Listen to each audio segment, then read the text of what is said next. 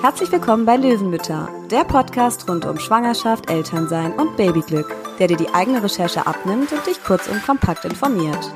Löwenmütter steht für Fakten, Objektivität und vielleicht ein bisschen persönliche Erfahrung. Mein Name ist Caro.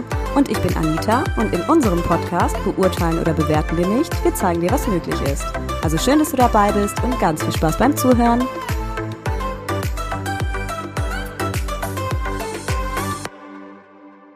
Hallo Anita. Hallo Caro. Ja, das heutige Thema ist wirklich super, super spannend und interessant und bringt hoffentlich einige Erkenntnisse, denn es geht um das Thema Babyschlaf. Gefühlt kommt es eigentlich bei jedem Gespräch mit anderen Mamas oder anderen Eltern irgendwann zu dem Thema, wie schlafen denn die Kinder? Da scheint einfach echt viel Rede beziehungsweise einfach auch Austauschbedarf zu sein. Daher haben wir uns gedacht, es wäre doch mal eine super Podcast-Folge und jetzt kommt's noch besser. Wir haben sogar eine Expertin eingeladen und freuen uns wirklich wahnsinnig, dass du heute mit dabei bist. Liebe Sabrina, herzlich willkommen. Magst du dich vielleicht zu Beginn einfach mal ganz kurz vorstellen? Ja, sehr, sehr gerne und vielen Dank für die Einladung und dass ich hier sein darf. Äh, ja, ich bin Sabrina, ähm, ich komme aus dem Schwarzwald, bin Mama eines dreijährigen Sohnes und ähm, wohne da im Schwarzwald eben auch mit meinem Sohn und meinem Mann gemeinsam. Und tatsächlich bin ich äh, zu diesem Thema Babyschlaf gekommen. Ich bin ausgebildeter Schlafcoach äh, für Babys und Kleinkinder, jetzt inzwischen seit über zweieinhalb Jahren, durch meinen eigenen Sohn. Das heißt, ich weiß sehr gut, welche Themen ähm, tatsächlich einfach auch alle Mamas betreffen, weil es mich selber betroffen hat, eben schlaflose Nächte zu haben. Ähm, 19 Mal die Nacht stillend oder nuckelnd oh. wach gewesen mit meinem Sohn. Also ich weiß sehr gut, was Schlafmangel mit einem macht, was es äh, mit einem selber macht, mit dem Kind macht und auch der Ehe und der Familie. Und genau, habe mich diesem Thema angenommen vor zweieinhalb Jahren und durfte ja, inzwischen über 160 Familien betreuen und an ihr Schlafziel begleiten zu besseren Nächten, entspannten Nächten. Und genau, das ist das, was ich liebe und tue und in Vollzeit inzwischen mache. Genau. Sehr schön. Ja, also ähm, gerade das Thema Schlaf, ich sollte auf gar keinen Fall unterschätzt werden. Und äh, wir sprechen ja auch nicht nur vom Babyschlaf, sondern tatsächlich auch vom Elternschlaf. Und äh, das hängt ja auch irgendwie miteinander und voneinander ab. Und wir wissen alle, wie geredert wir sind, wie unproduktiv wir sind als Eltern und auch wie übermüdet, wenn man eben keine gute Nacht hatte und nicht genügend Schlaf hatte. Sabrina, was würdest du sagen, wie wichtig ist denn Schlaf für den Menschen so allgemein und warum sollte man da echt drauf achten, dass man guten Schlaf bekommt?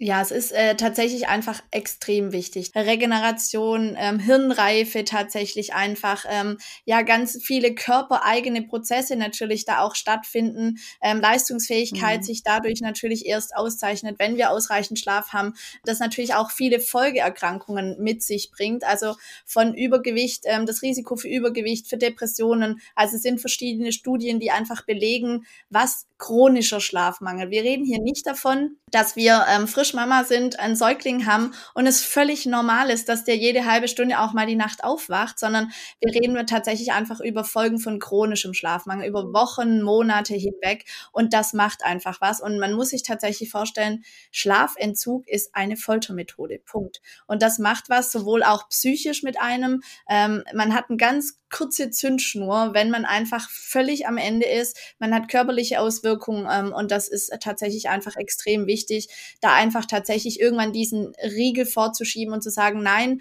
nach neun Monaten ist halbstündliches Aufwachen, wenn das die Regel ist, eben nicht mehr normal. Ähm, Punkt. Ja, super. Dann umso wichtiger und umso schöner, dass wir gerade drüber sprechen jetzt in der heutigen Folge. Wie viel Schlaf brauchen denn Babys eigentlich und auch Schrägstrich Kleinkinder, Schrägstrich Kinder? Und kann man denn da überhaupt eine konkrete Zahl nennen?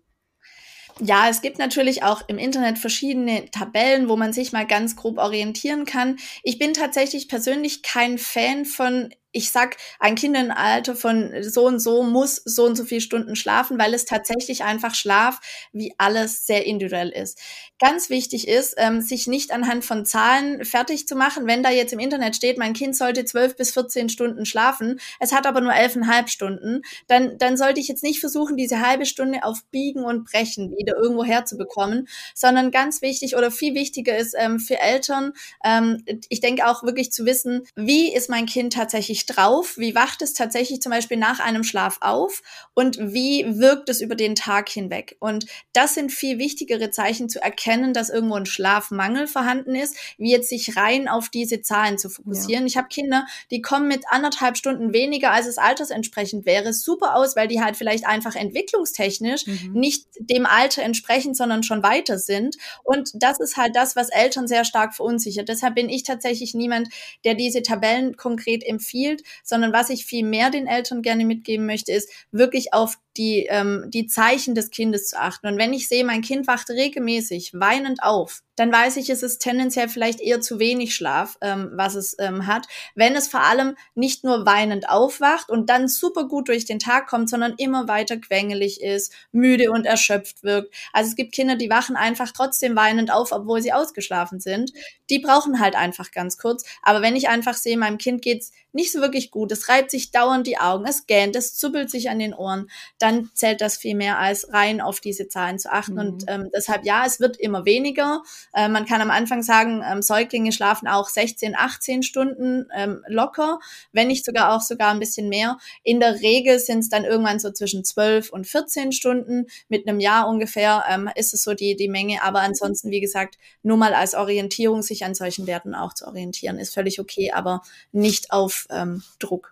Okay, ja, das bringt uns gleich zur nächsten Frage. Ähm, wie erkenne ich denn, dass mein Kind zu wenig Schlaf bekommt tatsächlich? Also da hast du jetzt ja schon ein paar Anzeichen genannt. Gibt es da weitere typische Anzeichen, woran man das dann wirklich erkennen kann? Und vor allen Dingen, was ist eigentlich mit äh, meinem Kind, wenn das wirklich so chronisch übermüdet ist. Genau, also man weiß tatsächlich durch verschiedene Studienlagen, dass sich ähm, chronischer Schlafmangel auf ganz viele Bereiche auswirkt des Kindes. Also die Lernfähigkeit ist teilweise einfach gestört. Das heißt, entwicklungsverzögert können Kinder sein, die chronisch übermüdet sind. Das heißt, die sind einfach in der Frustrationstoleranz, was Kinder ja brauchen, vor allem im ersten Jahr. Ähm, das erste Lebensjahr ist so geprägt von ganz vielen motorischen Entwicklungen, ganz vielen motorischen Meilensteinen. Und da brauchen die Kinder extrem hohe Frustrationstoleranzen, weil sie natürlich nach vorne robben wollen und nach hinten sich wegschieben. So, und das zu üben, immer wieder, das braucht Energie, das braucht einfach eine gewisse Frustration. Und Kinder, die chronisch übermüdet sind, die haben keinen Bock da drauf. Die sind einfach völlig K.O., die wollen ihre Ruhe, die wollen bei Mama auf dem Arm sein, die wollen in den Schlaf kommen, aber können es nicht, weil sie extrem viel Stresshormone in sich haben. Das heißt, extrem viel Stresslevel, ähm, das Stresslevel ist extrem hoch, das heißt, einen erhöhten Cortisolspiegel haben die Kinder. Wenn wenn die Kinder chronisch übermüdet sind, ist dieses Stresslevel einfach immer höher, als es eh schon wäre.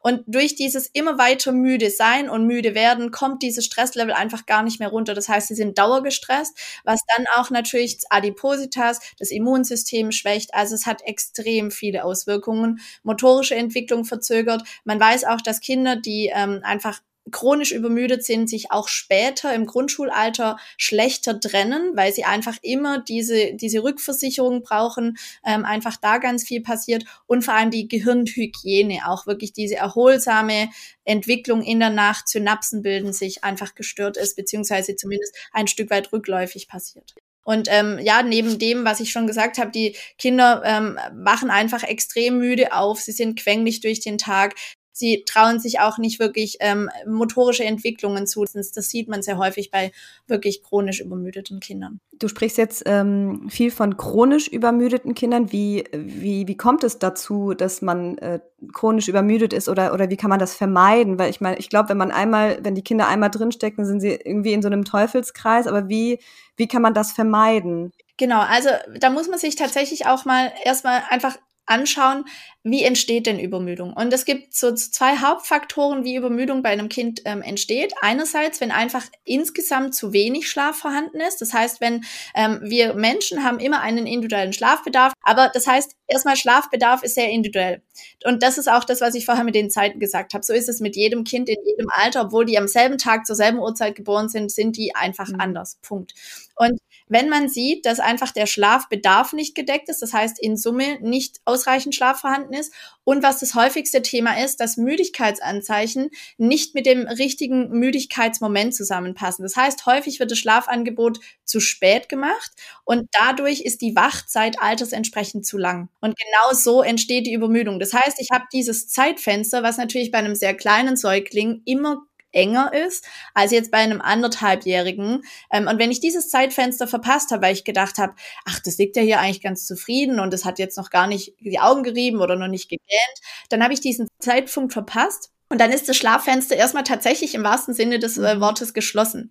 Und dann braucht das Kind wieder eine gewisse Zeit, bis es wieder diesen Schlafdruck aufgebaut hat. Und genau so entsteht quasi diese Übermüdung, wenn ich immer wieder diesen Zeitpunkt verpasst habe oder wenn ein Kind ähm, zum Beispiel auch eine gewisse Abhängigkeit beim Schlafen entwickelt hat und nicht wieder in den Schlaf gekommen ist, weil zum Beispiel eine Hilfestellung, also das Einschlafstillen oder das Tragen, nicht rechtzeitig wieder gekommen ist. Und auch da geht's wieder drum, wenn man einfach sieht, dass es dauerhaft der Fall ist. Das heißt auch wirklich, die Kinder sind dauermüde, Sie haben eigentlich gar nicht so wirklich mal zwei Stunden Fenster, wenn sie irgendwie acht Monate alt sind, wo sie einfach mal zufrieden mal spielen, brabbeln, ähm, üben. Dann ist das tatsächlich was, was sich aufsummiert und es ist da tatsächlich das Thema, was am häufigsten einfach auch in meinem Coaching zum Beispiel Thema ist ich erkenne vor allem Übermüdung daran oder dass ich zu spät dran bin. Also mein Sohn war beispielsweise nicht ein Kind, was die typischen Müdigkeitsanzeichen gezeigt hat. Der hat weder die Augen gerieben, der hat noch gegähnt, der hat sich nicht die Augen, äh, die Ohren ähm, gezogen, der hat quasi einfach, der war wie immer und dann hat man irgendwann gemerkt, okay, jetzt war es einfach viel zu spät. Und wenn man tatsächlich zum Beispiel ein Kind auf der Krabbeldecke hat und es schläft hier gerade auf der Krabbeldecke halb ein oder beim Abendessen und wir landen dann im Bett und es ist eben dann wieder hellwach, dann weiß ich, ich bin zu spät dran. Dann war dieser Zeitpunkt genau da, wo wir auf der Krabbeldecke waren. Und selbst wenn ich dieses Kind sofort nehme, ins Bett gehe, kann das einfach schon zu spät gewesen ja. sein. Und das ist so ein typisches Zeichen dafür, wenn Kinder zu spät ins Bett kommen, dann sind sie meistens irgendwo schon richtig mhm. müde gewesen, haben sie so einen toten Punkt gehabt, wo man merkt, jetzt geht gar nichts mehr. Und dann sie, sind sie wieder total über den Punkt drüber und man denkt, oh, ach ja, war nur kurz ein Tief. Und das ist halt dieses Gefährliche, wenn sich das wirklich aufsummiert, mhm. immer wieder der Fall ist. Dann ähm, schleicht sich diese chronische Übermüdung ein und dann habe ich halt die typischen Auswirkungen von Übermüdung. Das Einschlafen dauert lange, die Kinder sind häufig in der Nacht wach oder wachen auch früh morgens unausgeschlafen aus. Das sind so die drei häufigsten mhm. ja, Anzeichen für eine Übermüdung. Ich würde dann noch mal ganz kurz anknüpfen. Hilft es, wenn man äh, immer zu denselben Uhrzeiten ins Bett geht? Wäre das so, weil du jetzt sagst, Timing ist sehr wichtig, äh, dass, dass man immer dieselbe Uhrzeit nimmt? Ähm, per se nein, weil ich immer beachten sollte, wie viel Tagschlaf hatte denn zum Beispiel mein Kind. Also wenn ich an Zeiten festhalte, dann ähm, habe ich tatsächlich auch häufig ein Thema mit Übermüdung. Denn wenn ich jetzt zum Beispiel einen Rhythmus habe, natürlich sind Zeiten als Orientierung wichtig und auch ein gewisser Rhythmus ist wichtig für die Kinder.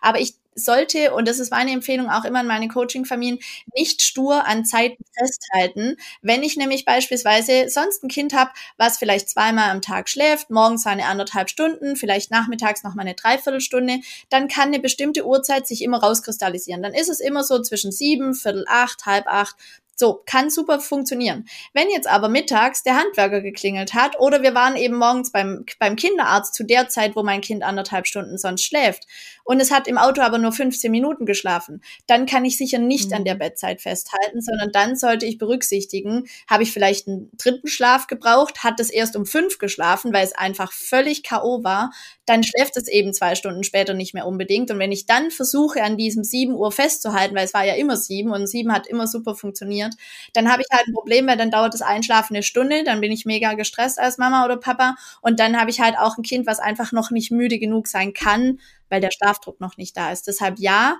Zeiten als Orientierung zu nehmen, super gut, super wichtig, auch eine gewisse Struktur drin zu haben. Ja, was wären denn so deine Tipps für entspanntes Einschlafen? Also gibt es da irgendwie Routinen oder Rituale, die du empfehlen kannst? Oder vor allem gibt es auch No-Gos, wo du sagst, so, das sollte man auf jeden Fall lassen? Genau, also was ähm, tatsächlich sehr, sehr gut ist, diese, dieser Rhythmus und diese Abläufe. Also ich empfehle tatsächlich zum Beispiel eine Abendroutine so mit drei, vier Monaten langsam einzuführen. Das muss jetzt noch gar nicht die perfekte Abendroutine sein. Und wir Mamas machen uns da ja den Megastress, es muss noch massiert werden und das noch und liebevoll das Mobile und mit drei Wochen am besten schon das erste Buch vorlesen und so weiter.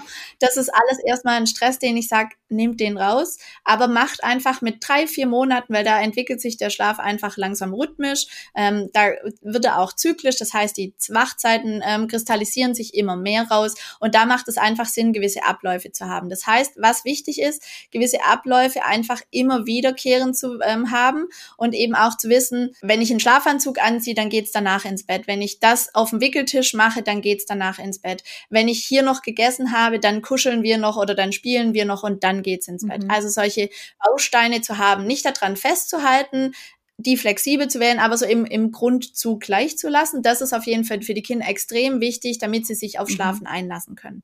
Ähm, dann auch tatsächlich auf die Müdigkeitsanzeichen einfach wirklich zu achten. Also wenn mein Kind hier wirklich gut gelaunt ist, dann eben nicht eben auch an diesen Bettzeiten festhalten, sondern einfach wirklich schauen, welche Zeichen gibt mhm. mir mein Kind. Ähm, wie entsteht auch entspanntes Einschlafen, indem ich auch berücksichtige, braucht mein Kind heute einfach mehr, weil es zum Beispiel in der Kita-Eingewöhnung ist. Also einfach eine längere Zeit in der Einschlafbegleitung einzuplanen, auch nochmal zum Beispiel einen Tag zu reflektieren, wirklich auch viel Körperkontakt, den Bindungstank anders aufzubauen. Also einfach auch zu schauen, welche Reize gab es am Tag, was ist gerade bei meinem Kind so groß, was macht es entwicklungstechnisch. Das mit einzuplanen, das hilft auf jeden Fall, dass das Einschlafen entspannter ist. Und was tatsächlich die wenigsten auf dem Schirm haben, frag dich mal als Mama, wie geht's mir denn gerade, bevor es in die Schlafsituation geht. Und wenn ich gerade noch Stress mit meinem Mann hatte, weil der halt wieder irgendwas gemacht hat, was mich geärgert hat, oder ich mich wieder gerade über die Schwiegermama aufgeregt habe und gehe jetzt mit dem Kind ins Bett und es soll jetzt aber schlafen, wenn ich so einen Kopf habe und 20 To-Dos im Kopf, dann brauche ich meinem Kind nicht sagen, du, ich habe gerade ein bisschen Stress, sondern das merkt es. Die Kinder oder wir Menschen brauchen Entspannung, damit wir schlafen können. Es gibt drei Faktoren, die wir brauchen. Wir brauchen ein Schlafangebot, wir brauchen die richtige Müdigkeit und wir brauchen einfach Entspannung. Und unsere Kinder brauchen uns als Regulationshilfen. Und dann eben auch sich selber da sein Bedürfnis wahrzunehmen und zu sagen, ich brauche jetzt mal fünf Minuten und ich muss gegen dieses Kissen hauen, weil es mich ärgert. Dann auch zu sagen, hey, ich bespreche das nachher in Ruhe mit meinem Mann oder ich kläre das morgen mit meinem Arbeitskollegen oder ich rufe nachher meine Schwiegermutter an. Aber jetzt bleibt es außen vor. Also man soll es nicht runterschlucken, sondern wirklich einfach gut orientiert einfach auch sagen, hier ist meine Anlaufstelle, aber jetzt ist das die Priorität, nämlich mein Kind zu begleiten und da eben diesen Ruhepol zu sein, diese Sicherheit auszustrahlen. Super wichtige Tipps auf jeden Fall. Gerade das mit dem, man soll erstmal auf sich selber gucken, halte ich ja. wirklich für einen ganz, ganz wertvollen Tipp, den viele einfach nicht auf dem Schirm haben, weil die anderen Sachen hat man vielleicht noch so ein bisschen, mhm. da guckt man drauf, aber dann ja. auf sich selber ja. gucken die Mamas eh weniger.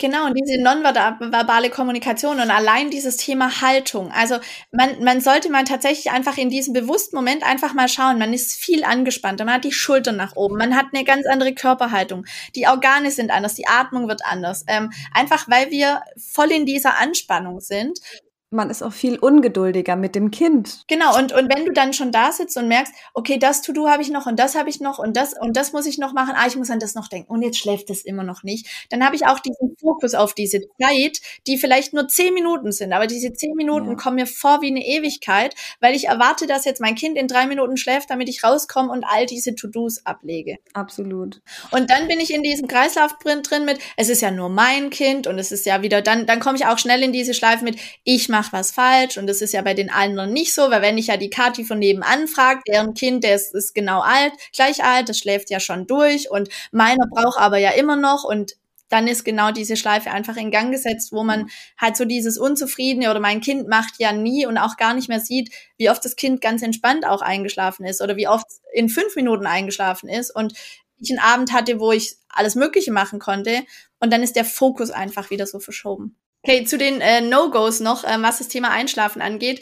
Äh, bitte darauf achten, dass vor allem einfach klein, kleine Kinder unter drei nicht unbedingt noch ähm, blauem Licht ausgesetzt sind. Also tatsächlich Handy, Tablet, Co. Ähm, weiß man tatsächlich sehr gut durch Studien, dass dieses ähm, blaue Licht von diesen elektrischen Geräten einfach die Melatoninausschüttung hemmt. Das heißt, dieses Schlafhormon, was wir brauchen, damit wir gut in den Schlaf kommen, wird ähm, einfach gesenkt und die Kinder kommen schlechter in den Schlaf und je nachdem, wie die Kinder einfach emotional entwickelt sind, nehmen sie auch viele Dinge dann aus diesem, ich habe noch mal was geschaut und da war der Hund und der macht der Wow und so weiter, nehmen sie tatsächlich auch mit ins Bett und auch darüber wird häufig wieder so eine Schlafphase übergangen, das Schlaffenster schließt sich, weil ich wieder viel verarbeite, ähm, das tatsächlich und auch wieder Zeitdruck, ähm, Stress, Hektik, das sind alles so diese No-Gos und auch aus dieser Verzweiflung heraus tatsächlich schreien lassen. Ähm, das ist tatsächlich einfach ein No-Go in der Einschlafbegleitung tatsächlich völliger Schwachsinn, ähm, weil die Kinder da weder lernen, durchzuschlafen, ähm, sie haben einfach nur verstanden, dass niemand kommt, sie resignieren, das Stresslevel ist extrem hoch, hoch und sie stehen Todesängste aus. Also deshalb auch bitte kein Schlafcoach, der sagt, du musst dein Kind begleitet schreien lassen oder überhaupt schreien lassen. Ähm, bitte, auf gar keinen Fall. Thema Familienbett. Da gibt's ja echt die diversesten Meinungen. Ähm, was denkst du denn darüber, Sabrina? Empfiehlst du es oder rätst du eher davon ab oder wie ist deine Meinung? Ich denke, Familienbett muss man tatsächlich ein Stück weit, zumindest auch altersentsprechend, ähm, unterscheiden. Ich empfehle es tatsächlich bei Säuglingen nicht aktiv. Aber einfach, weil es erstmal ganz grundsätzlich darum geht, dass die WHO empfiehlt, dass die Kinder ähm, im ersten Lebensjahr im eigenen Bettchen im Elternschlafzimmer schlafen. Deshalb nehme ich erstmal diese offizielle ähm, Empfehlung mit. Unter gewissen Voraussetzungen sage ich ganz klar, dass Familienbett genauso sicher sein kann, wie es das Beistellbett nebendran ist. Deshalb sage ich nicht per se ist Familienbett irgendwie blöd oder wie auch immer, ähm, sondern es müssen einfach gewisse Dinge berücksichtigt werden. Und gerade wenn es halt einfach um den Erstickungstod geht, was am Anfang einfach bei den Säuglingen ein großes Thema ist, dass einfach nichts vor die Atemwege gelangen darf, dann sollte ich halt natürlich im, ähm, im Familienbett darauf achten, dass jetzt auch nicht die Bettdecke von Mama über den Kopf ja. kommen kann oder das ähm, ähm, Kind sich einfach doch so hindreht, mal aus einem Reflex heraus, weil das sind ja am Anfang Reflexe, ähm, die das Kind einfach sich drehen lassen und das einfach das Kissen dann zum Beispiel eine Erstickungsgefahr ähm, mhm. ermöglicht. Und man muss einfach auch manchmal sagen, dass nicht jedes Bett dafür geeignet ist, weil wenn die Matratze einfach extrem ähm, weich ist, das heißt einfach die Kinder da schon auf den Matratzen mehr oder weniger durchhängen, dann ist es halt nichts geeignet, weil dann können sie einfach versinken und auch hier ist einfach wieder die Erstickungsgefahr relativ ja. groß. Und das sind einfach Faktoren, die ich, die ich den Familien dann auch wirklich mitgebe, zu sagen, euer Familienbett muss einfach so safe sein. Und wenn ihr diese Dinge berücksichtigt, dann ist es gar kein Thema, dass auch ein Kind im Familienbett von Anfang an super gut mitschlafen kann.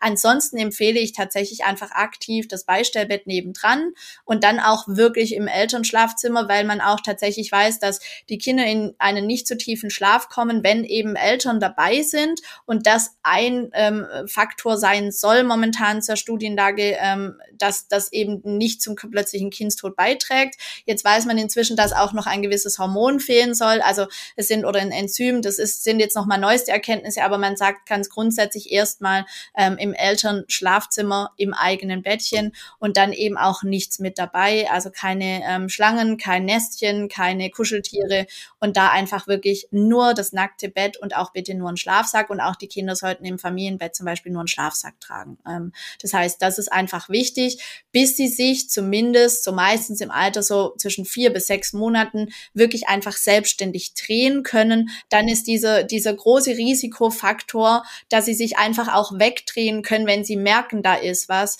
Würdest du sagen, es gibt so einen gewissen Zeitpunkt oder Zeitraum, ähm, wo man so anfangen sollte ähm, zu überlegen, so jetzt könnte langsam mal das Kind in seinem eigenen Zimmer schlafen. Wann würdest du sagen, wann ist da so dieser richtige Zeitraum? Klar, das ist sehr individuell wahrscheinlich auch wieder, aber gibt es da so vielleicht so einen Zeitraum, wo du sagst, so langsam könnte man drüber nachdenken? Also tatsächlich fangen die meisten erfahrungsgemäß mit einem Jahr damit an, ähm, auch zu überlegen, weil sie dann einfach so, mhm. die, die Kinder sind so ein bisschen knackiger, das ist einfach ja. so, die können sich auch ein bisschen ähm, besser artikulieren ähm, und meistens tatsächlich so mit anderthalb, weil da ist auch nochmal ähm, so 18 Monatsregression, das heißt Sprache entwickelt sich sehr viel und meistens ähm, erfahrungsgemäß ist es dann auch so, dass die Kinder ähm, häufig so aus diesem 70 auf 1,40 Gitterbett, dann denen wird es manchmal auch zu eng und dann ist es meistens so, dass man zum Beispiel so ein bodentiefes ähm, Bett nimmt oder so ein größeres Bett, wo man eben auch dazu liegen kann. Und das ist meistens so ein ganz guter Zeitpunkt, dass man zum Beispiel auch das ins eigene Zimmer mit einem neuen Bett verknüpft, wo ich vielleicht auch eine neue Einschlafsituation gewährleisten kann, wo ich sonst vielleicht das Kind immer getragen habe, in dieses ähm, Bett gelegt habe, kann es eben sehr schön sein, auch zu sagen, durch dieses bodentiefe Bett oder einfach ein Bett, was ein bisschen breiter ist, kann ich dazu liegen, kann eine andere Einschlafbegleitung machen und dann bietet es sich meistens meistens so tatsächlich, also meiner Erfahrung nach so mit anderthalb ganz gut an. Mich würde jetzt noch interessieren, ähm, ob es denn tatsächlich Wege und Tipps gibt, wie man Kinder morgens möglichst sanft wecken kann. Also wir zum Beispiel, wir haben aktuell morgens einen etwas längeren Fahrtweg zur Kita und dementsprechend müssen wir etwas früher aufstehen und meine Kleine ist keine Frühaufsteherin. Daher kommt es dann öfter mal morgens dazu, dass sie eben schreit und weint und sich gegens Anziehen wehrt und da merkt man einfach, dass es ihr nicht passt, geweckt zu werden. Gibt es da irgendwelche Tipps von deiner Seite? Das Wichtige ist tatsächlich, es gibt nicht nur eine Einschlafbegleitung, es gibt auch eine Aufwachbegleitung. Und hier ist tatsächlich wichtig, ähm, wenn man genau solche Faktoren hat, äh, die du gerade angesprochen hast, man muss halt einfach los und hat einen gewissen Zeitdruck. Dann sollte man tatsächlich sogar lieber nochmal 10 mhm. bis 15 Minuten vorher wecken, um genau diese Zeit einzuplanen, eben auch begleiten zu können. Also aufzu, ähm, auf Wachen zu begleiten heißt auch in dem Sinne, ich kann mich zum Beispiel nochmal gemütlich dazulegen und wir haben einfach nochmal schon so einen Bindungstank gefüllt mit viel Kuscheln, mit doch anders in den Tag starten, ähm, nochmal anders aussuchen können. Das heißt auch zu schauen, kann ich mir Dinge erleichtern, die ich sonst morgens machen würde. Also beispielsweise die mhm. Vesperbrote ähm, schon vorher schmieren, ähm, einfach mich so organisieren, dass ich mir schon vorher einen Wecker stelle, dass ich sage, ich bin komplett gerichtet und der Fokus liegt jetzt wirklich nur noch auf ja. dem Kind.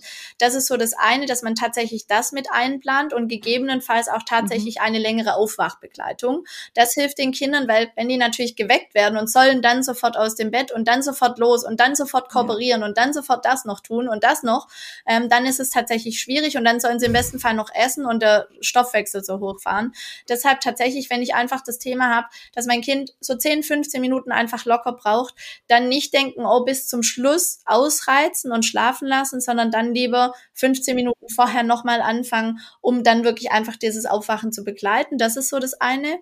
Und tatsächlich gibt es aber auch noch Möglichkeiten zu schauen, ob man den Rhythmus auch tatsächlich verschiebt. Das heißt, dass man tatsächlich auch Zeiten, Bettzeiten so verschiebt, dass man sagt, man möchte ein früheres Aufwachen. Und viele Kinder brauchen dann einfach so zwei, drei Wochen, teilweise bis der Rhythmus umgestellt ist, aber dass man quasi zum Beispiel eine halbe Stunde früher dann eben auch ins Bett bringt und aber mhm. alle Zeiten dann um eine halbe Stunde beispielsweise vorverlegt. Und somit habe ich dann eben sowohl den Bedarf, den Gesamtbedarf gedeckt, aber halt auch dieses frühere Aufwachen ein Stück weit zumindest mich angenähert. Und das kann, können tatsächlich zwei Möglichkeiten sein, ähm, die man sehr gut einfach machen kann, wenn man weiß, man ist auf eine gewisse Uhrzeit einfach, ja, getrimmt und man muss einfach los und ähm, genau.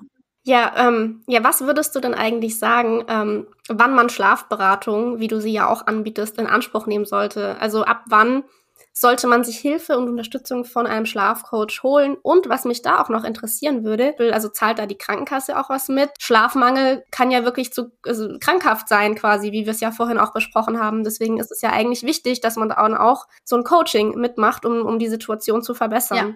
Genau, also vielleicht zur ersten Frage, ab wann ein Coaching? Grundsätzlich immer dann, wenn ich einfach den Bedarf habe, den Schlaf von meinem Kind und mir so zu verbessern, weil ich merke, mir geht's nicht gut damit. Und Schlafcoaching macht tatsächlich erst so ab fünf bis sechs Monaten Sinn, weil da einfach der Schlaf so zyklisch ist, dass man eben zum Beispiel eben auch wirklich auf gezielte Schlafzeiten gehen kann. Also wirklich genau weiß, wie viel Wachzeit sollte denn ein Kind haben, mit wie viel Schlaf und so weiter. Und da eben auch wirklich konkrete Schritte begleiten kann. Aber immer dann, wenn ich merke, über mindestens vier bis sechs Wochen. Der Schlaf ist einfach wirklich so, dass meinem Kind es nicht gut geht, mir geht's nicht gut damit. Würdest du denn grundsätzlich auch Eltern empfehlen, sich vor der Geburt des Kindes schon mit dem Thema äh, Babyschlaf zu beschäftigen? Ja, tatsächlich. Ähm, genau aus diesem Grund heraus ist tatsächlich unter anderem auch mein Videokurs entstanden, Babywissen kompakt, weil ich tatsächlich viele Fragen von werdenden Eltern ähm, bekommen habe, weil natürlich Schlafsicherheit ein Thema ist. Wie bereite ich denn auch wirklich das Bett? Was, was muss ich beachten? Ähm, wie lege ich mein Kind? Schlafsack, Co., ähm, Wärme, ähm, auch Einschlafbegleitung Begleitung, Geräusche, also verschiedene Dinge, die wirklich ja. auch schon frühzeitig ähm, Fragen sind. Und eben dann, wenn die Kinder wirklich auf der Welt sind, weil dann brauche ich ja dieses Wissen. Ja, also halte ich tatsächlich auch für sinnvoll, äh, dass man sich da mit dem Thema Babyschlaf vor der Geburt auseinandersetzt. Auch einfach, weil wenn dann mal so Routinen oder so, so, so ein schlechter Rhythmus ähm, etabliert ist, ist es ja schwieriger, das dann irgendwie wieder hinzukriegen und zu brechen, als wenn, wenn die Eltern vielleicht von vornherein so ein bisschen einen Fahrplan für sich gehabt genau. hätten. Ne? Und ich mache mir anders Gedanken von dem, was ich denn will oder was möglich ist überhaupt. Also, das war jetzt wirklich ein super, super informatives Gespräch. Also, ich bin überzeugt, dass sich viele Mamas und Papas wirklich wertvolle Tipps und viele Erkenntnisse mitnehmen können. Also, vielen herzlichen Dank für deine Zeit und Expertise. Vielen, vielen Dank für die Einladung. Und liebe Sabrina, man findet dich ja auch auf Instagram unter Babyschlafprofi unterstrich Sabrina Hummel, richtig? Genau. Okay. Genau. Und äh, wie du gerade auch berichtet hast, ähm, du bietest auch Online-Seminare an für Eltern. Ähm, die findet man oder die Infos dazu findet man wahrscheinlich auch auf deiner Instagram-Seite, oder? Genau, und auf meiner Homepage findet man es auch Mhm. nochmal www.babyschlafprofi.de. Okay. Ja, schaut da auf jeden Fall mal vorbei, wenn ihr noch mehr wissen wollt. Wir verlinken dich auf jeden Fall auch äh, in unserer Folgenbeschreibung und wünschen dir weiterhin ganz viel Erfolg äh, auf deinem Weg und mit deiner Arbeit. Vielen, vielen Dank, das wünsche ich euch auch. Danke. Dankeschön. Bis dahin. Und wir hören uns dann wieder in zwei Wochen. Bis dann. So, das war's auch schon wieder mit der Folge. Wir hoffen sehr, dass es dir gefallen hat und du was für dich mitnehmen konntest. Lass uns gerne eine Bewertung da. Und abonnieren natürlich nicht vergessen. Also bis zum nächsten Mal und vielen Dank fürs Zuhören.